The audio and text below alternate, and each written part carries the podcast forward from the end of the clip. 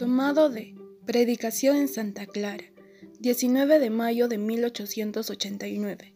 La lucha del espíritu bueno contra el espíritu malo.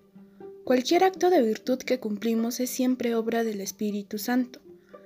¿Quién pone en nuestro corazón aquel gusto que sentimos para la oración, aquel incentivo para adquirir algunas virtudes o aquel deseo de agradecer a Dios mortificando nuestros sentidos? Es simplemente lo que llamamos el buen espíritu que constantemente actúa y obra en nuestras almas. ¿Quién de ustedes no ha experimentado la lucha entre el buen espíritu y el espíritu que llamamos maligno? ¿Por qué nos arrastra hacia el mal? A veces nos encontramos asaltados por ciertos pensamientos de origen desconocidos o por ciertos sentimientos que jamás hemos sentido y no podemos comprender cómo pueden alojarse en nuestro corazón. Es como un aerolito, de procedencia desconocida, cae en la tierra, trastorna todo, espanta y desata terror.